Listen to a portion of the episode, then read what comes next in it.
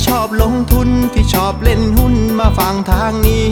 ตลาดวายพอดแคสต์เขามี ข้อมูลดีดีเล่าเข้าใจง่าย อย่าลืมกดแชร์กดไลค์กด Subscribe กดกระดิ่งด้วยนะ คุณกำลังฟังตลาดวายพอดแคสต์ปีที่ 2 ประจำวันอังคารที่ 10 สิงหาคม 2564 รายการที่ทำให้คุณเข้าใจตลาดเข้าใจหุ้น แล้วก็พร้อมสำหรับการลงทุนในวันพรุ่งนี้ครับ สวัสดีนะครับ วันนี้คุณอยู่กับน้าแดงจรูนพันธ์วัฒนาวงศ์เหมือนเดิมครับ ครับก็กลับมาเจอกันอีกครั้งนะครับสำหรับรายการตลาดวายพอดแคสต์หลังจากเมื่อวานนี้นะครับน้าแดงก็เบี้ยวไป 1 วันนะครับ อันเนื่องมาจากช่วงนี้เนี่ยเป็นช่วงที่บริษัทจดทะเบียนเขากำลังรายงานงบไตรมาส 2 กันนะครับเพราะฉะนั้นเราก็ต้องไปทำตามหน้าที่ของเรานะฮะในการ วิเคราะห์งบการเงิน แล้วก็เล่าให้กับนักลงทุนฟังนะครับเพราะเรื่องของงานประจำอะคงจะต้องมาก่อนนะครับส่วนงานอดิเรกนะครับอย่างตลาดวายพอดแคสต์เนี่ยคงจะต้องเป็นลำดับรองๆกันมานะครับเพราะช่วงนี้เนี่ยอาจจะต้องยอมรับว่าตลาดวายพอดแคสต์อาจจะมากันแบบวับวับแบมแบมนะไม่ได้มากันแบบต่อเนื่องนะครับ แต่คิดว่าประมาณสักกลางเดือนน่ะน่าจะนิ่งๆแล้วล่ะนะครับเอาละคราวนี้เรามาดูภาพตลาดกันนะครับ ก่อนที่จะไปทำงานกันต่อนะฮะ ในวันนี้นะครับเซตอินดี x ก็ปิดบวกไป 2 จุดนะครับ ปิดที่ 1,543 จุดนะครับ ก็ไม่สามารถผ่านแนวต้าน 1,550 จุดได้นะครับ ภาพรวมวันนี้เนี่ยปรับตัวขึ้นประมาณสัก 0.2%นะครับ ก็เป็นลักษณะคล้ายๆ กับเอเชียแล้วก็อาเซียนนะครับ ก็บวกกัน 0.2%เช่นกันนะครับ คือภาพของ Set Index นะครับ มันก็เป็นโมเมนตัมต่อเนื่องนะครับ หลังจาก เมื่อสัปดาห์ที่ผ่านมานะครับตาม EP ก่อนหน้าในวันอาทิตย์ที่เล่าให้ฟังใช่ไหมครับ คือสารพัดข่าวร้ายทั้ง 7 ข่าวเนี่ยมันก็ถาโถมเข้ามาตลอดทั้งสัปดาห์ แต่ว่าสารพัดข่าวร้ายพวกนั้นนะครับมันก็ไม่สามารถกดให้ตลาดหลุดเส้นค่าเฉลี่ย 200 วันนะครับที่บริเวณ 1,517 จุดได้นะครับก็เลยทำให้เป็นภาพของการเด้งกันขึ้นมานะครับวันจันทร์ก็เด้งกันค่อนข้างแรงนะครับวันอังคารก็ได้โมเมนตัมต่อเนื่องนะครับ แต่ว่าก็ไปกันไม่ไหวนะครับเพราะว่า ในภาพของโควิด -19 ก็ต้องยอมรับว่า แม้ว่าตัวเลขมันจะยังไม่ทำนิวไฮนะนะครับ จุดที่เรากังวลมาก ๆ คือบริเวณ 24,000 คนต่อวันนะครับ แต่ว่าการที่มันยังคงทรงตัวอยู่ในระดับสูง ๆ นะครับ 20,000 กว่าคนต่อวันเนี่ยมันก็ยังเป็นภาพที่ไม่ได้ดีอะไรมากนักนะครับ ในขณะที่เมื่อเช้าเนี่ยนะสบคก็รายงานตัวเลขผู้เสียชีวิตก็นิวไฮทะลุ 200 คนไปเรียบร้อยแล้วนะครับ ฉะนั้นการที่นะครับตัวเลขของการติดเชื้อเนี่ยนะครับมันยังคงยืนอยู่ในระดับสูงอยู่นะครับแล้วก็แม้ว่าตัวเลขการติดเชื้อในกรุงเทพมหานครเนี่ยอาจจะเซลงมานะครับจาก 4,000 คนต่อวัน ลงมาเหลือประมาณสัก 3,000 คนต่อวันได้ 2-3 วันแล้วนะครับ แต่ว่าต้องยอมรับว่าภาพที่เราเห็นวันนี้นะครับมันยังเป็นภาพที่ตลาดยังไม่ค่อยไว้ใจนะครับในเรื่องของตัวเลขที่รายงานออกมานะครับอย่างที่พูดได้ฟังหลายครั้งว่าไอ้ตัวเลขที่พวกเราเห็นเห็นอยู่ทุกวันนี้ มันเป็นตัวเลขที่ซับซ้อนซ่อนเงื่อนกันพอสมควรนะครับ มีเหลี่ยมในการนำเสนอที่เรียกว่าบางทีมันอาจจะทำให้คนเข้าใจผิดได้ไง เพราะฉะนั้นตลาดหุ้นเองตอนนี้ก็ยังเป็นภาพที่ระมัดระวังนะครับกับเรื่องของการดูตัวเลขเหล่านี้อยู่นะครับ ก็เลยทำให้ตลาดหุ้นบ้านเราวันนี้โอเคนะครับ อาจจะได้โมเมนตัมต่อเนื่องจากวันจันทร์แต่ว่าก็ยังไม่สามารถไปไหนได้ไกลนะครับ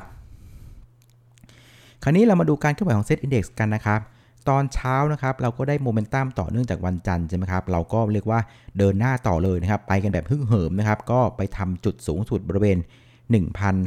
1,551 จุดนะครับตอนประมาณสักบ่าย3โมงตอนนั้นเนี่ยก็บวกประมาณสัก 11 จุดนะครับซึ่งถ้าผมไปจับเรื่องของข่าวเนี่ยก็สังเกตดูหลาย ๆ คนเริ่มมีความฮึ่งเหิมแล้วว่าเฮ้ยตัวเลขการติดเชื้อเนี่ยเริ่มจะเอาอยู่แล้วนะครับกทมจาก 4,000 ลงมา 3,000 แล้ว เอาละ ได้เวลาเปิดเมืองกันแล้วนะครับโอ้โห ก็เลยทำให้ตลาดหุ้นก็เริ่มมีความคึกคักนะครับในความคาดหวังกันว่า จะได้การเปิดเมืองกันหรือเปล่านะครับ แต่ว่าก็ต้องตั้งข้อสังเกตนะคือเราจะมาเปิดเมืองกันตอนวัคซีน อยู่เพียงแค่ระดับ 22%นะครับหรือแม้ว่าในกทมเนี่ยเห็นเขาบอกว่าประมาณสัก 60%ใช่ไหมแต่เราก็ต้องไม่ลืมว่าไอ้ตัวเลขเปอร์เซ็นต์ที่เราเห็นวันนี้นะครับ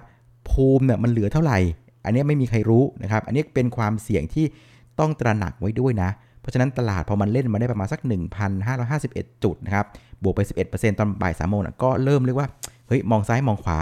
ปรากฏว่าไม่มีใครมาไล่หุ้นต่อไง คือเหมือนว่าเป็นนักทุนที่ซื้ออยู่คนเดียว นักทุนสถาบันนะครับรายย่อยก็ตามเข้าไปบ้าง แต่ปรากฏว่าต่างชาติไม่ตามเข้ามาไง มองซ้ายมองขวา เฮ้ย ลงดีกว่านะครับ จากนั้นตอนบ่าย3ามโมงเนี่ยนะครับ ใช้เวลาเพียงแค่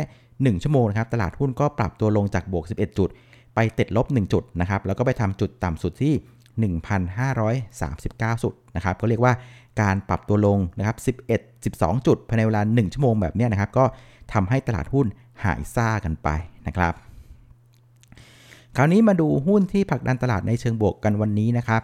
หลักๆวันนี้เนี่ยก็จะเป็นกลุ่ม ICT นะทั้งกลุ่มเนี่ยช่วยพยุงตลาดได้ประมาณสัก 2 จุดนะครับแต่ถามว่ามันมีข่าวกับ ICT ไหมจริง ๆ ไม่ใช่นะนะครับแต่ว่ามันมีข่าวเรื่องของการประชุมนักวิเคราะห์ ของ g u f Energy นะครับคราวนี้โทนที่ g u f Energy เขาให้ข้อมูลมานะมันก็มีหลายเรื่องนะครับ แต่ว่ามันมีสัญญาณอยู่เรื่องหนึ่งนะที่นักวิเคราะห์เขาส่งข่าวกันออกมาว่า ทาง g u f เองก็มีแผนนะครับในการที่จะรีดนะครับผลประโยชน์นะครับออกมาจาก InTouch รวมถึง AS ด้วยนะครับ Advance เนี่ยที่เป็นลูก InTouch นะครับ ซึ่งเขาบอกว่าอาจจะออกมาได้ในหลายรูปแบบ เช่นเรื่องของการจ่ายปันผลเยอะๆนะครับ หรือแม้กระทั่งการเอาสินทรัพย์ของ Advance เนี่ยไปขาย พวกเสาต่างๆเนี่ยเข้าอินฟราฟันแล้วได้เงินออกมานะครับคนก็คิดว่าโอ้โห อย่างนี้เนี่ยโอ้โหอินทัชหรือ a d v a n c e จะต้องมีการจ่ายปันผลเยอะๆแน่เลยในอนาคต ก็เลยทำให้วันนี้ InTouch กับ a d v a n c e ก็ปรับตัวขึ้นนะครับ InTouch เนี่ยบวกไป 3%ส่วน a d v a n c e บวกไป 2%นะครับ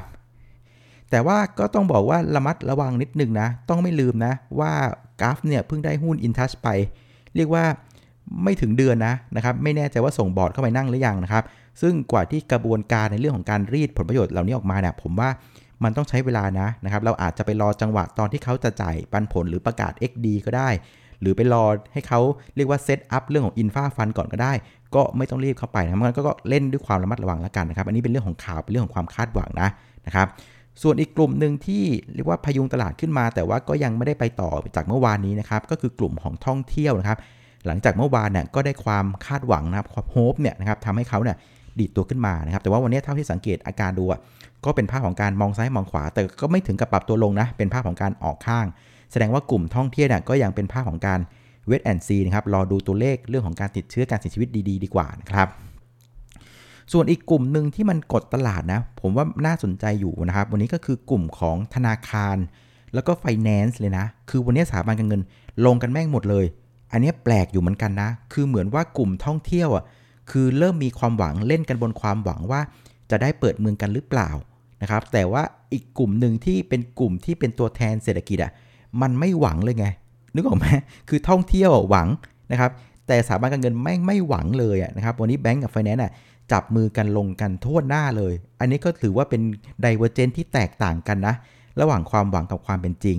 ในขณะที่อีกกลุ่มหนึ่งน่าสนใจนะ คือกลุ่มอิเล็กทรอนิกส์ครับ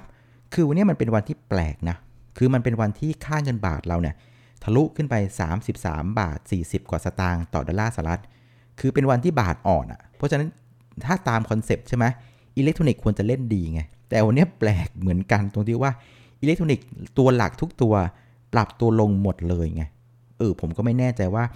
มันเป็นการสะท้อนว่า valuation ของกลุ่มอิเล็กทรอนิกส์เนี่ยมันเริ่มแพงเกินไปหรือเปล่านะครับในมุมของนักลงทุนก็เลยทำให้วันนี้ จริง ๆ มันควรจะเล่นตามค่าเงินบาทนะ แต่วันนี้มันไม่เล่นนะ เออ อันนี้ก็ตั้งข้อสังเกตให้พวกเราจับตาดูกันไว้นะครับ ส่วนผู้เล่นในตลาดวันนี้นะครับ นักลงทุนสถาบันเนี่ยก็ซื้อติดต่อกันเป็นวันที่ 2 นะครับ วันนี้ซื้อไปกลมๆประมาณสัก 1,000 ล้านบาท รวม 2 วันเนี่ยก็ซื้อไป 3,300 ล้านบาท ส่วนนักลงทุนต่างชาตินะครับ วันนี้ก็ขายติดต่อกันเป็นวันที่ 5 แล้วนะครับ วันนี้ขายไปทั้งสิ้น 1,910 ล้านบาท รวม 5 วันเนี่ยหนักหน่วงมากเลย 5 วันเนี่ยขายไป 11,000 ล้านบาทกลมๆเลยนะครับ ซึ่งจะเห็นว่านักทุนต่างชาติน่ะแกก็ยังคงใช้คอนเซปต์นะ คือมึงซื้อกูขายอะนะครับสถาบันซื้ออะไร ฉันก็พร้อมที่จะแจกหุ้นให้นะครับ แต่ว่ามันมีข้อสังเกตอยู่อันนึง ซึ่งผมพยายามหาคำตอบแต่ผมก็หาไม่เจอนะ คือมันก็มีข่าวว่า MSCI กับ f t s e เนี่ยเขาจะมีการปรับน้ำหนักรอบพิเศษ หลังจากการทำ tender ของ GULF กับ InTouch มันเสร็จสิ้นลงไป ซึ่งผลออกมาน่ะมันทำให้ free float ของ InTouch ลดลงอย่างมีนัยสำคัญ เพราะฉะนั้นในเชิงของการปรับน้ำหนักดัชนีน่ะมันก็ต้องมีการลดน้ำหนัก InTouch ออกมา ซึ่งตามข่าวเนี่ยนะครับผมไปนับดูทั้งฟุตซี่กับ SCI น่ะรวมๆกันน่ะก็ประมาณสัก 100 ล้านเหรียญจะทำกันในวันนี้ แต่ผมไปดูตัวของ InTouch เนี่ยมันก็แปลกตรงที่ว่าวันนี้เขาเทรดเพียงแค่ประมาณ 2,500 ล้านบาทเท่านั้นเองนะครับไม่ถึงร้อยล้านเหรียญนนะ เออแถมหุ้นมันยังขึ้นอีกต่างหากต้อง3%อันนี้ก็ยังหาคำตอบไม่เจอเหมือนกันว่าตกลงเจ้า MSCI กับฟุตซี่เนี่ยมันมีการปรับน้ำหนักกันวันไหนเมื่อไหร่กระดานไหนกันแน่นะ อันนี้ก็ยังงงๆอยู่นะครับ แต่ว่าสมมุติว่าถ้าเกิดรายการเนี่ยมันไม่ได้เกิดในวันนี้นะ ก็แปลว่าวันนี้ต่างชาติอะก็ถือว่าขายหุ้นเราจริงจังเลยนะพันเล้านบาทนะครับ ขึ้นมาก็พร้อมแจกให้บริเวณแนวต้านสำคัญที่ 1,550 จุดนะครับ ส่วนมูลค่าซื้อขายวันนี้นะครับก็อยู่ที่ 81,611 ล้านบาทนะครับก็เพิ่มขึ้นประมาณสัก 17%จากเมื่อวานนี้นะครับคราวนี้ประเด็นที่จะส่งผลต่อตลาดหุ้นบ้านเราในวันพรุ่งนี้นะครับก็จะมีอยู่ประมาณสัก 2-3 เรื่องนะครับ เรื่องแรกนะครับก็จะเป็นเรื่องของการรายงานผลประกอบการนะครับของบริษัทจดทะเบียนนะครับ ก็เมื่อเย็นเนี่ยผมเข้าไปดูแวบๆเนี่ยผมมากันแบบถาโถมเลยนะครับ แต่ว่าผมว่าข้อสังเกตอันนึงนะ คือหุ้นที่กำไรออกมาตามคาดหรือว่าออกมาแย่ๆเนี่ยเท่าที่ผมดูนะ ราคาหุ้นก็ไม่ได้ค่อยตอบรับอะไรเท่าไหร่นะครับ แต่จะเห็นคือไอ้กลุ่มที่งบดีๆเนี่ยนะครับ สิ่งที่สังเกตเห็นคือโอ้โหมีมหากรรมเซลล์ออนแฟกกันเยอะมากเลยนะครับ คือเป็นการขายเมื่อข่าวดีออกนะครับ ซึ่งอันนี้ก็ถือว่าเป็นจริงๆ เป็นภาวะปกตินะสำหรับตลาดหุ้น เพียงแต่ว่าในรอบนี้ดูมันจะแรงไปสักนิดนึง อันอันมันอาจจะเกิดจากการที่ว่าช่วงที่ผ่านมาเนี่ยหุ้นมันไม่มีหุ้นเล่นไง คนก็ต้องไปเล่นกันบนหุ้นที่แนวโน้มงบจะออกมาดี ฉะนั้นหุ้นตัวไหนที่งบมันจะออกมาดีเนี่ยราคาหุ้นมันจะเล่นกันมาค่อนข้างไกลทีนี้พองบมันออกมาดีจริงๆปั๊บเนี่ยนะครับมันก็เลยกลายเป็นภาพของการ sell on fact ดูจะรุนแรงซะหน่อยหนึ่งนะครับ ซึ่งนะครับเหลี่ยมของการเล่นหุ้นประเภทนี้นะครับ ก็ไม่ยากเลยนะครับ ง่าย ๆเลยนะครับถ้าใครเข้าไป ตั้งแต่แรกไม่ทันอะก็รอให้เขา sell on fact ให้เรียบร้อยก่อนนะครับ พอหุ้นมันเริ่มยืนได้นะครับ แล้วมันเริ่มม้วนขึ้นมาจ่อที่ราคาก่อนที่จะประกาศนะฮะเรื่องของผลการดำเนินงานอะตรงนั้นเป็นจุดน่าสนใจ เพราะว่าถ้าตัวไหนงบดีแล้วหลังจากนี้มันยังดีต่อนะครับวันนี้มันแค่โดน sell on fact เดี๋ยวมันก็กลับขึ้นมาเพราะว่าข้างหน้ามันจะดีต่อไง เพราะงั้นหุ้นตัวไหนถูก sell on fact ไปแล้วนะครับไตรมาสหน้านะครับครึ่งปีหลังหน้ายังดีต่อเนี่ย ครับแล้วหุ้นมันเริ่มยืนได้ม้วนกลับมาเนี่ยอันเนี้ยน่าสนใจเข้าไปเล่นต่อนะครับส่วนประเด็นที่2นะครับพรุ่งนี้ก็จะเป็นวันพุธนะซึ่งมันเป็นวันพุธก่อนวันพฤหัส ซึ่งวันพฤหัสเป็นวันหยุดเป็นวันแม่นะครับมันก็อารมณ์คล้ายๆ กับภาพของวันศุกร์แหละนะครับ คือคนก็ช่วงนี้ไม่ค่อยอยากจะถือหุ้นค่ามันหยุดเท่าไหร่ เพราะว่ามันยังมีประเด็นความเสี่ยงที่เรายังคงต้องจับตาอยู่หลายเรื่องนะครับ ทั้งเรื่องของโควิด -19 ที่ไอตัวเลขที่เราเห็นทุกวันนี้ เราก็ไม่ค่อยมีความมั่นใจเท่าไหร่ ส่วนเรื่องที่ 2 ก็คือเรื่องของการเมืองนะ่ะอันนี้ก็ต้องยอมรับว่าโอ้โหตั้งแต่เสาร์อาทิตย์จันทร์อังคารเนี่ยก็มีทุกวันนะครับ มีการประทะทุกวัน เพราะฉะนั้นอันเนี้ยก็เป็นอะไรที่ตลาดเริ่มกังวลมากขึ้นนะ มันเริ่มรุนแรงกันขึ้นเรื่อย อันนี้ต้องระมัดระวังด้วยนะครับ เพราะฉะนั้นบนความเสี่ยงที่มันอาจจะเกิดขึ้นได้นะครับ ช่วงของวันพฤหัสเนี่ย ก็เป็นไปได้ว่าวันพุธอะ คนก็อาจจะไม่ได้อยากจะห่อหุ้นข้ามไปสักเท่าไหร่นักนะครับ ซึ่งวันนี้นะครับตัวของดัชนีเนี่ยมันก็สะท้อนภาพค่อนข้างชัดเจนเลยว่า ถ้ามันขึ้นมาบริเวณ 1,550น่ะมันก็มีคนที่พร้อมที่จะแจกหุ้น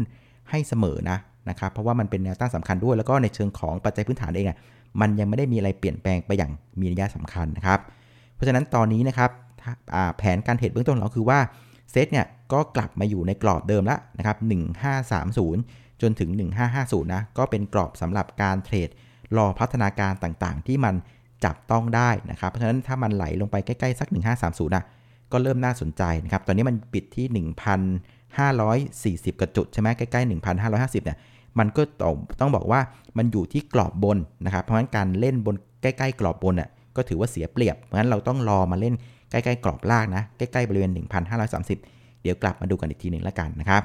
ซึ่งนะครับ หุ้นกลุ่มหุ้นที่ยังคงเล่นได้ช่วงนี้ ก็ยังคงเป็นหุ้นงบดีเหมือนเดิมเพียงแต่ว่าเหลี่ยมวิธีการเล่นต้องเล่นให้ถูกนะอย่างที่สอนไปนะครับรอให้มัน sell on fact ยืนได้ม้วนกลับมา ค่อยกลับเข้าไปเล่นนะครับหรืออีกกลุ่มหนึ่งที่ผมว่าหลังๆเนี่ยเริ่มกลับมาเล่นกันอีกรอบหนึ่งนะเวลาตลาดมันขาดของเล่นนะก็คือหุ้นสาย dark ต่างๆนะครับหุ้นเล็กหุ้นซิ่งหุ้นปั่นนะก็กลับมามีบทบาทอีกรอบหนึ่งนะเพียงแต่ว่าถ้าเพื่อนๆจะไปเล่นนะคืออย่าไปถือนานมากนักนะ เพราะว่าเราไม่รู้ว่าวันรุ่งขึ้น จะเกิดระเบิดลงหรือเปล่า เห็นหุ้นหลาย ๆ ตัวนะโอ้ทรงมาดี ๆ เลย วันรุ่งขึ้นกระโดดลงทีเดียว 10% 20%ก็มีเหมือนกันนะ เพราะฉะนั้นถ้าจะเล่นพวกเนี้ยหนึ่งคือจำกัดขนาดไม้ให้เล็กลงนะครับ เพราะว่าหุ้นมีความเสี่ยงสูง อันที่ 2 คืออย่าไปถือนานนะครับ ไม่รู้ว่ามันจะเกิดอะไรขึ้นนะ พยายามจบได้ในวันก็จบกันไปนะครับ เอาละวันนี้ก็ประมาณนี้ละกันนะครับสำหรับรายการตลาดวายพอดแคสต์นะ เดี๋ยวน้าแดงจะต้องไปทำงานกันต่อนะ ยังไงก็ขอบคุณมาก ๆ เลยสำหรับการติดตามกดไลค์กดแชร์ แล้วก็ทวงถามมาว่า เอ๊ะ เมื่อวานหายไปไหน ยังอยู่นะ ยังไม่ได้ติดโควิดนะครับ เอาละวันนี้ขออนุญาตลาไปก่อนนะครับ เจอกันอีกทีวันอาทิตย์ โอ้ รอบนี้ไปเจอวันอาทิตย์เลยนะครับ โอเคครับ วันนี้ลาไปก่อนครับ สวัสดีครับ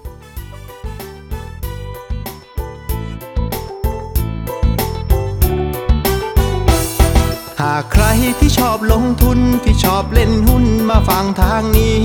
ตลาดวายพอดแคสต์เขามี ข้อมูลดีๆเล่าเข้าใจง่าย อย่าลืมกดแชร์กดไลค์กด Subscribe กดกระดิ่งด้วยนะ